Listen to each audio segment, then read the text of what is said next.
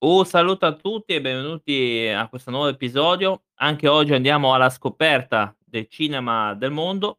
Come voi, ehm, avete già ascoltato nelle precedenti puntate ho parlato un po' di vari paesi, ehm, alcuni abbastanza conosciuti come l'Australia che dal punto di vista produttivo fa sempre bei dei bei film, produce sempre delle belle robe, altri invece un po' meno conosciuti, ma questa rubrica ovviamente è un'infarinatura e apre un po' questo mondo verso paesi che magari non ci saremmo mai aspettati che potessero fare qualche cosa. Io in realtà di molti, ehm, avevo già letto che stavano iniziando come nel nell'Asia, nel sud-est dell'Asia, alcuni mercati stanno fiorendo anche grazie ai contributi dello Stato, ehm, come la Thailandia appunto e altri altri, ehm, paesi dove appunto fanno dei film anche a livello horror, per esempio la le Filippine stanno facendo dei buonissimi horror, che anche Notturno, che è una rivista italiana, sta recensendo più o meno positivamente, alcuni anche positivamente, altri no, ma,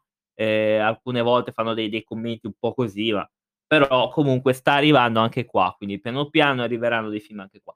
Io per esempio ho un film anche thailandese horror che si chiama, ehm, Phorobia mi sembra, e quindi che è abbastanza in interessante, quindi come si vuol far vedere che in Asia non c'è solo Giappone e Corea del Sud. Comunque, oggi parliamo del Belgio, è il primo paese, ehm, è un paese che è bilingue, quindi verso il nord c'è la lingua fiamminga, mentre a sud è un po' francofona, e c'è anche una comunità, ehm, appunto vicino al confine con la Germania, è un paese federale ovviamente, come vedete, a causa di queste divisioni linguistiche e politiche è difficile parlare di un cinema nazionale e unificato. Quindi, a causa di queste grandi differenze di lingue, ma anche, ehm, culturali tra le varie regioni, essendo federale, è difficile chiamare questo cinema, ehm, nazionale ed unificato. Quindi ognuno di loro, ehm, ha il cinema fiammingo, ehm, cinema francofono, eccetera. Quindi ogni regione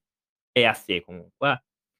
La prima, ehm, proiezione ebbe luogo nel 1896 alla King's Gallery di Bruxelles.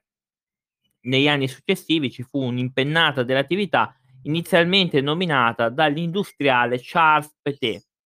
Uno dei suoi assistenti, Alfred Machine, fondò il primo studio di produzione nel 1910. Alcuni dei suoi film sono ancora conservati nel Royal Film Archive di Bruxelles.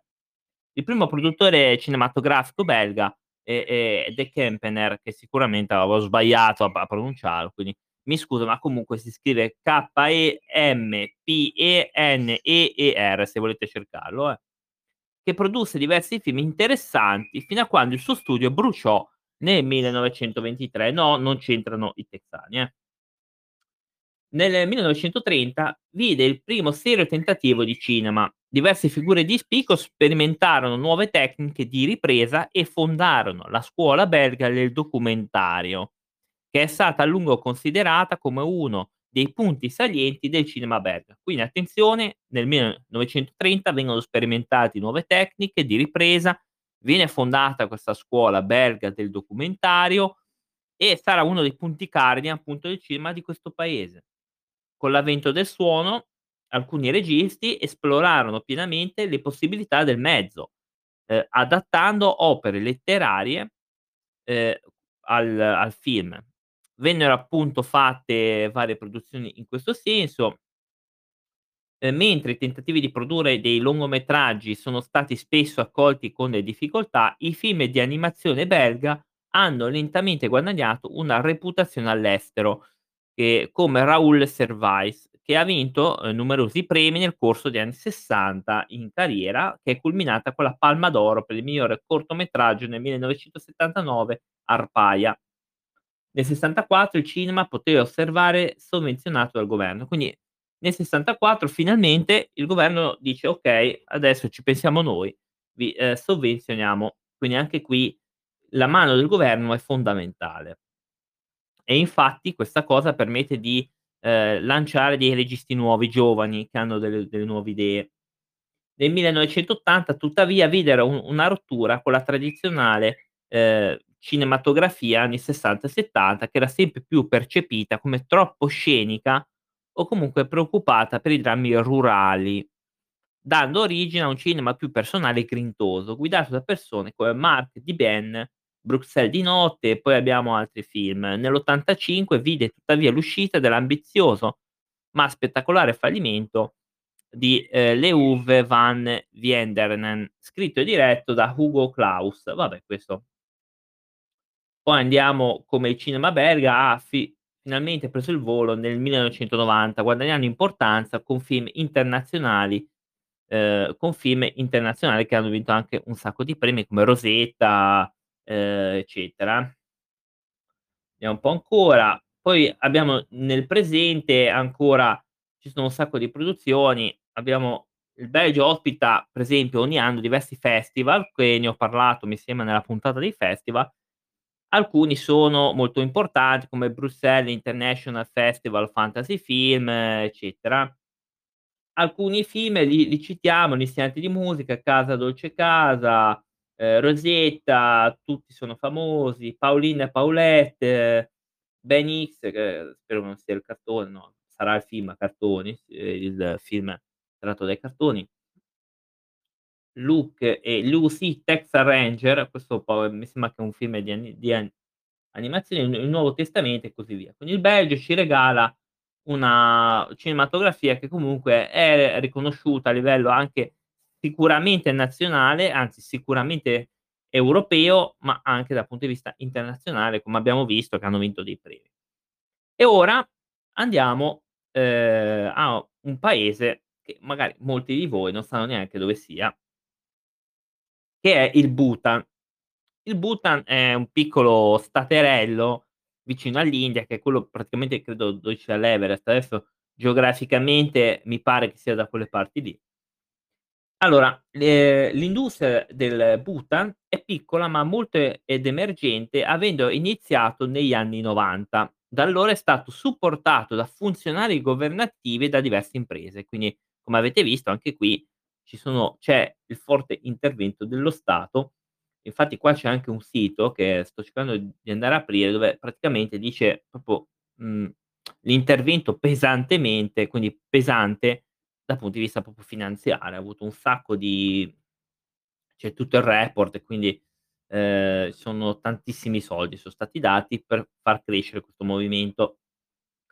L'industria cinematografica del Bhutan è fortemente influenzata dalla vicina Bollywood indiana, che poi ehm, prima o poi ci arriveremo, quando faremo l'India arriveremo a Bollywood, che francamente a me non è che piace, perché comunque Bollywood è troppo troppo di colori, troppo sgargiante per i miei gusti, però devo ammettere che comunque vengono investiti tanti soldi e vengono fatti anche film decenti eh, ogni tan la maggior parte dei film, ehm, bhutanesi sono adattamenti di quelli indiani o basati sul formato Bollywood.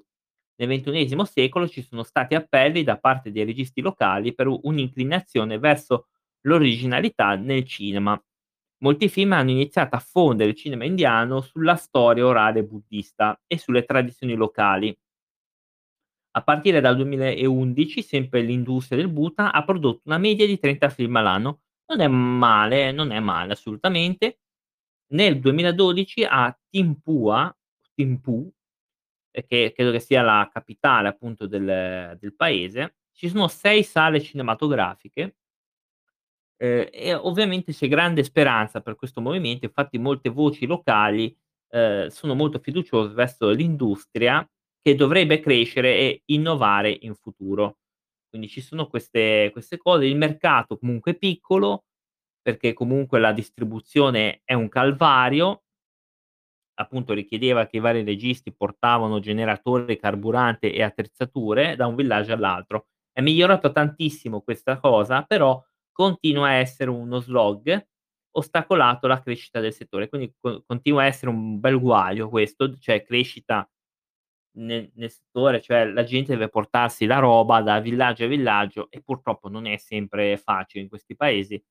Noi lo diamo per scontato, ma in realtà non non è affatto così purtroppo, infatti ci sono questi problemi. Nonostante questi problemi però l'industria è fiorente, il pubblico in uno dei paesi più remoti della terra, ehm, affolla i film fatti in casa, quindi, beh, comunque la risposta del pubblico a tal senso è positiva nonostante ci siano dei problemi L'industria cinematografica del Bhutan ha un numero limitato di studi con attrezzature incomplete, altro problema che secondo me però, a mio avviso, si andrà a risolvere, proprio perché ci sono dei pesanti in investimenti o da imprenditori o comunque dal governo. La maggior parte dei registi contribuisce con denaro alle proprie produzioni, anche se la la situazione è migliorata con vari investimenti internazionali. La qualità hanno ottenuto consensi anche internazionali, altri sono visti come ripetitivi, però tutto sommato c'è molta fiducia anche in questo. Sebbene le sale cinematografiche regolari esistano ora in tutte le più grandi città, è ancora necessario oggi trascinare un cinema improvvisato di villaggio in villaggio per raggiungere la popolazione amante del cinema. Ecco, affittare auditorium scolastici o montare una tenda in ogni sede. Purtroppo ci vuole 1 anno per coprire il paese per le proiezioni, quindi il problema logistico è è molto grave, a quanto pare sì, è molto, molto grave perché purtroppo, mhmm, lo spostamento di materiale non essendoci perché per noi è molto facile, prendi la macchina, l'autobus, ma in questi paesi non è facile, è difficile. Infatti qua viene detto che ci vuole 1 anno per coprire tutto il paese a causa dei vari spostamenti qua, su e giù. La pirateria è state è stata un problema mondiale e influenza l'industria del Bhutan. I DVD vengono duplicati senza sforzo in Nepal e in India e venduti al dettaglio attraverso i negozi nelle aree urbane. Le misure antifurto sono considerate ampiamente ins insufficienti. La lunga attesa per le proiezioni è stata accusata dal del fiorire di un'industria della pirateria. Quindi a causa della lunga attesa per la proiezione, la pirateria lì è un mercato molto fiorido, quindi molto, molto vivo anche, perché il pubblico è impaziente di guardare copie magari del film che sono interessati, quindi lì la pirateria ha le e poi in realtà anche qua c'è c'è sempre stata anche qui. Ora non voglio entrare sull'argomento pirateria perché io mi rendo conto che effettivamente alcuni film sono introvabili, magari ho piacere a vederli e spero sempre che ci siano su internet. Oppure, ehm, prima di comprare un film vorrei vedere se ne vale la spesa, non posso comprare a scatola chiusa. Io ho visto gente che compra da eBay film ha c'era ieri un video che ho visto su YouTube, no, di questo qua che faceva vedere i pezzi importanti della sua collezione fuori catalogo. Ne sono alcuni che costano 120 €, ma e se poi lo prendo e non mi piace? Cioè, cosa faccio? Invece prima lo guardo, poi dopo lo decido. Mi sembra una cosa normale. Ehm, se costasse 5 € non ci faccio certo un problema, amen, ma quando si parla di cifre più alte tendo moltissimo a prima a guardarlo anch'io, quindi cioè capisco questo problema. Però qua non è questo il punto, il punto è che ci vuole veramente tanto a causa dei problemi logistici di questo paese. Il governo del Bhutan considera il cinema molto importante e si è impegnata a promuovere le produzioni locali con studi e supporto adeguati e politiche più efficaci contro le violazioni del copyright. Voci critiche come il regista Tashi, ehm, Gidashen temono che l'incessante spinta a promuovere le la tradizione limitano la formula di Bollywood, rischi di creare un deserto culturale per le generazioni prossime. Ci sono anche tuttavia voci molto più ot ottimiste, convinte che il cambiamento stia arrivando con una nuova generazione di registi che evitano l'influenza di Bollywood e si guardano dentro. Un processo che ha già fatto vincere alcuni premi internazionali a molti film del Bhutan. Quindi anche qua, ehm, copiare praticamente da un prodotto non è una buona non è sempre buona come idea, eh, ma questo vale per tutte le cose. Copiare da un prodotto non è la soluzione migliore, così in tutto. Ora ci spostiamo alla Bosnia e Erzegovina. Il paese ha esistito per secoli, solo dopo la seconda guerra mondiale ha fatto parte del della Jugoslavia, poiché la Bosnia faceva parte della Jugoslavia prima del '92, tutti i film prodotti lì erano considerati film jugoslavi.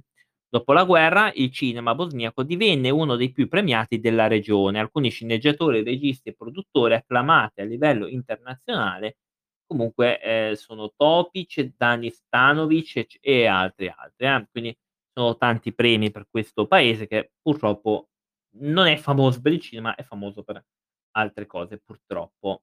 a mio avviso, purtroppo, perché comunque è conosciuto per altre cose, tipo Guerra civile, tipo. Andiamo brevemente a una lista di film, ehm, come Vacanze a Sarajevo, Migliori anni di sempre, Bosnia, Miracolo in Bosnia, so tutti documentari questi che sto dicendo, eh, tutti c'è anche un uhm, un genere che ha falso documentario, però è scritto in lingua serba, quindi eviterei di citarlo, onde evitare di evocare un demone in in diretta. Poi abbiamo altri documentari come La quarta parte del cervello, Ti rispondo Dio, uhm, ci sono altri Terra di nessuno.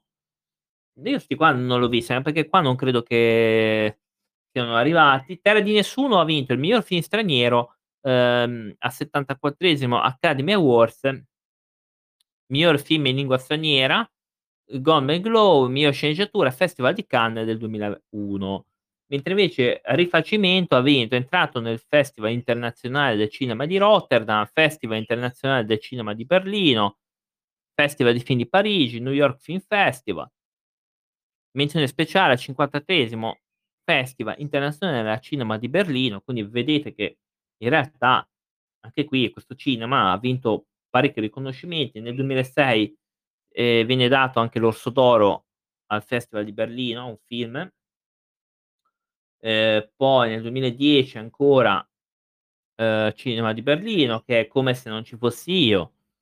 Gli Gli Abbandonati, ehm, Santa Barbara Film Festival, Hollywood Film Festival, insomma anche qui è molto interessante. Ci sono stati vari, vari premi. Infatti altri, ehm, Dramma di guerra, La fortezza bianca, Affari di quartiere. Ci sono ta tanti film che son stati anche riconosciuti a livello internazionale, cosa che non mi stupisce affatto. E ora andiamo su ehm, in realtà volevo provare il Brasile, però il Brasile mi sa che è lungo, quindi andiamo alla Bulgaria, che è un altro paese dove, mhmm, vengono fatti degli investimenti, perché lì i costa poco fare film. E infatti ci sono i film che va a fare Steven Seagal, gli ultimi che fa, e anche Van Damme, questi film ehm, di azione costano poco lì. Paghi poco la produzione, magari pochi ehm, paghi meno il materiale, eccetera. La Bulgaria produce film dal 1915. Il cinema bulgaro è noto per il lavoro pionistico di registi come Dario Donev nel campo dell'animazione. Le riprese e le proiezioni del fe del film Bulgarian is Galant è considerato l'inizio della cinematografia bulgara, quindi 1915 inizia è considerato la filmografia di questo paese dell'est. Storicamente i film bulgari sono noti per il loro realismo, temi sociali ed innovazione tecnica.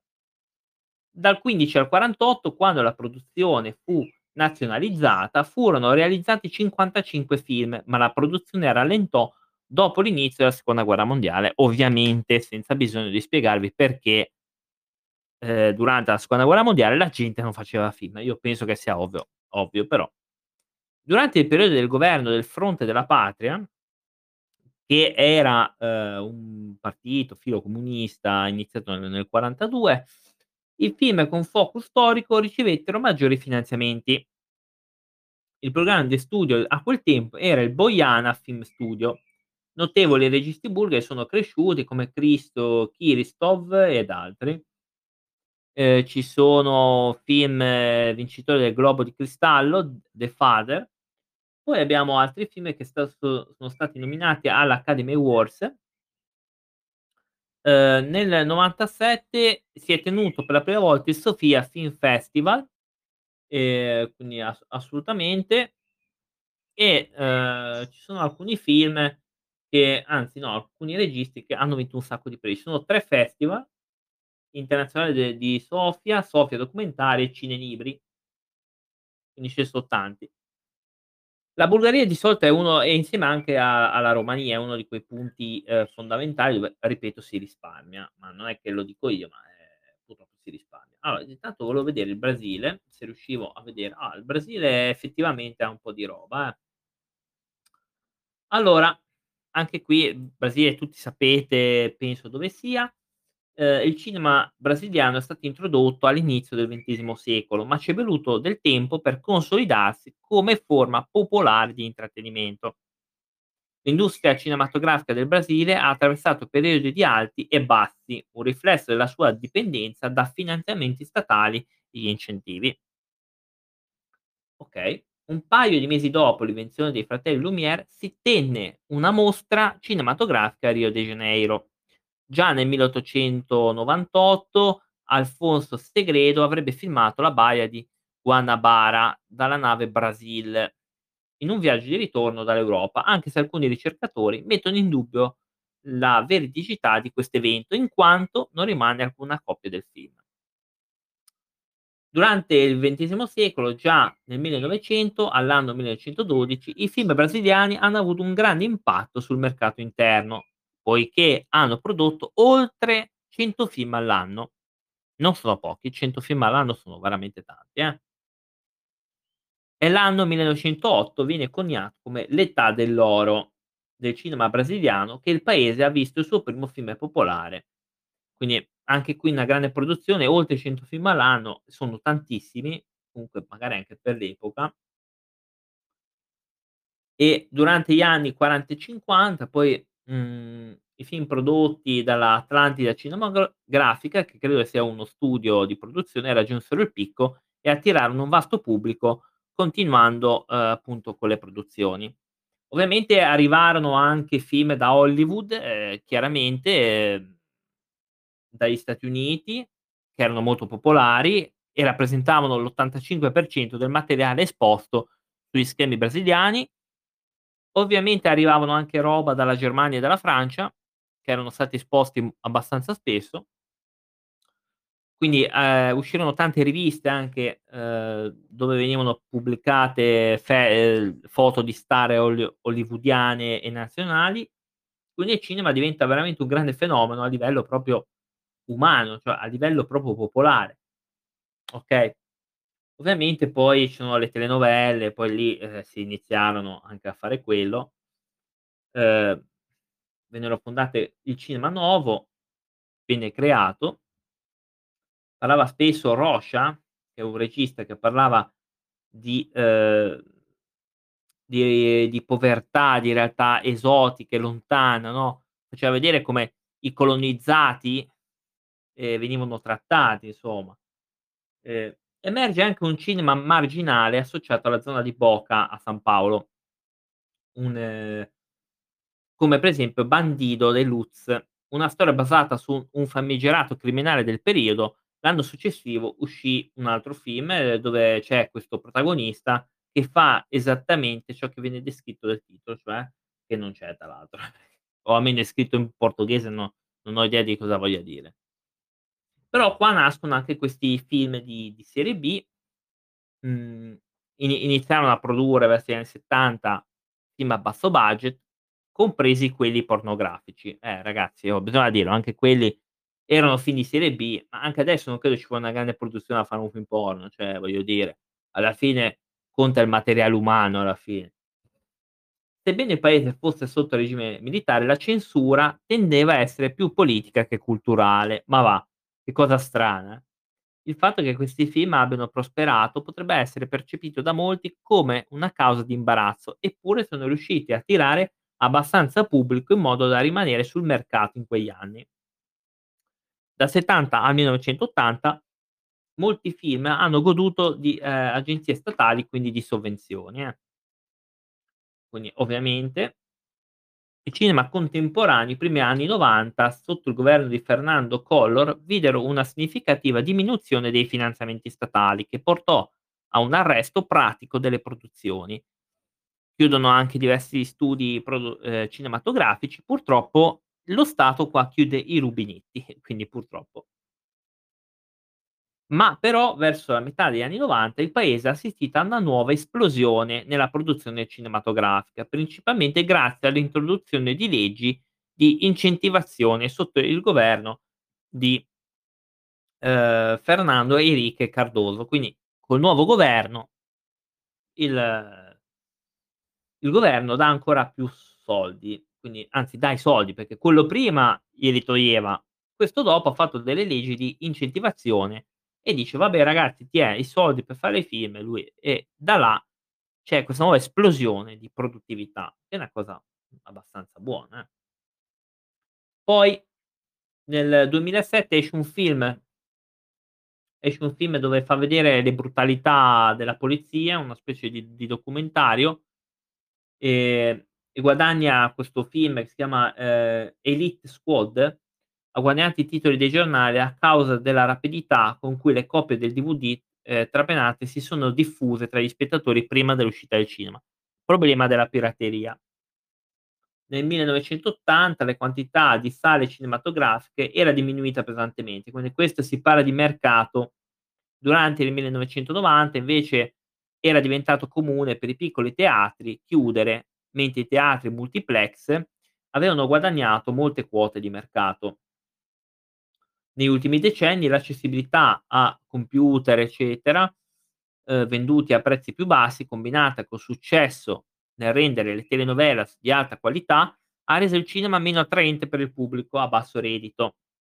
Quindi come vedete anche le le telenovela da là nascono che è una meraviglia. Tra l'altro il Sud America sono i re delle telenovele. Io ne ho vista una ai suoi tempi, ogni tanto me la rivedo perché è in costume, è fatta bene, interessante, non è lunghissima, non è a 800.000.000 di puntate come Beautiful e alcune funzionano molto bene, son molto interessanti, eh. Effettivamente nei primi anni '90 abbiamo detto che la produzione aveva subito un taglio appunto dei soldi per fare i film, aveva subito questo brusco stop mentre invece, ehm, poi dopo si è ripresa. Un aumento significativo del pubblico è stato registrato dal 2000 al 2002, con 7.000.000 di spettatori al 2003, quando 22.000.000 di spettatori sono venuti nelle sale. Quindi ha aumentato anche il pubblico quindi e anche sulla legge sugli incentivi consentono ai film brasiliani di ricevere dei finanziamenti da società che agendo come sponsor sono autorizzate da detrazioni fiscali. Una critica comune è che attraverso questo sistema, sebbene i film non siano più di direttamente controllati dallo Stato, sono tuttavia soggetti all'approvazione degli imprenditori, che sono logicamente cauti su quali contenuti desiderano associare i loro marchi. Anche con i finanziamenti ci sono ancora aree che richiedono una certa lotta da parte dei registi, come la distribuzione, la partecipazione televisiva e l'uscita in DVD. Quindi abbiamo un problema che è vero che le delle società anche private buttano soldi, investono soldi, buttano il termine sbagliato, però investono tanti soldi, è vero, ma attenzione, quando un imprenditore investe dei soldi, vuole che il prodotto sia che non abbia problemi magari di scene troppo crude o magari proteste politiche troppo alte, ehm, e quindi loro decidono i produttori, imprenditori che aumento di soldi dicono: "Ah, ah, ah, questo prodotto non va bene, tagliami questa scena perché non va bene." Oppure: "Mh, questo que questa scena è una protesta un po' troppo politica, non voglio che questo film venga associato al mio marchio, taglia questa scena." E purtroppo esistono queste cose qua. Quindi è vero che le società investono tanti soldi e quindi aiutano lo sviluppo del film in questione, ma attenzione perché molto spesso il produttore decide cosa cosa è buono e cosa no. Quindi se tu sei un regista che magari nei tuoi film fai una critica ferocissima a un governo o magari a una situazione della società, eccetera, eccetera, occhio perché l'imprenditore che t'ha dato o il produttore può anche dire: "Senti tu non vai più bene, questo film non va bene, pigliamo un'altra persona." Questo però porterebbe dei gravi scompensi economici, poi non so il contratto come venga fatto, però e questo è il problema, infatti viene scritto che hanno potere di censura. Sebbene la censura non è una censura a quanto pare è più politica che culturale, gli imprenditori sono quelli che stoppano ve veramente, perché giustamente ci mettono i soldi, dicono: "Eh, però aspetta, qua ci mettiamo i soldi."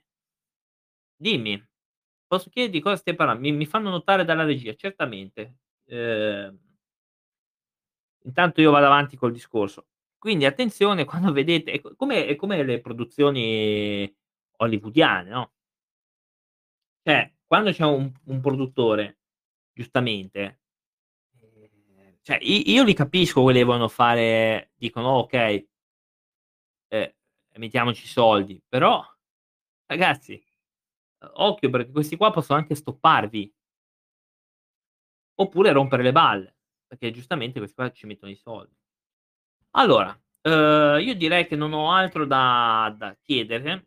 Ehm, questa era la rubrica dei film dal mondo, quindi abbiamo trattato in questa puntata Belgio, ehm, Bhutan, Bosnia e Brasile, quindi abbiam fatto una una rapida carrellata di paesi. Chiaramente ho detto le nozioni più importanti, poi se se ne avete altre in realtà fateci sapere. Ehm in realtà, s non è che ci so tante info così da reperire, però nel caso avete qualche info in più, ehm, fateci sapere. Mhmm, la prossima puntata andiamo con andiamo ancora avanti. Questa è una rubrica che penso che durerà tanto, perché i paesi sono tanti, la storia dei paesi sono tanti. L'Italia l'ho già fatta, quindi per fortuna ehm, eccetera. Poi dopo di quello vediamo se andrò a vedere a parlare di di registi, quindi andremo con i registi italiani. E poi vedremo. Ehm, quindi detto quello vi do appuntamento alla prossima. Ciao.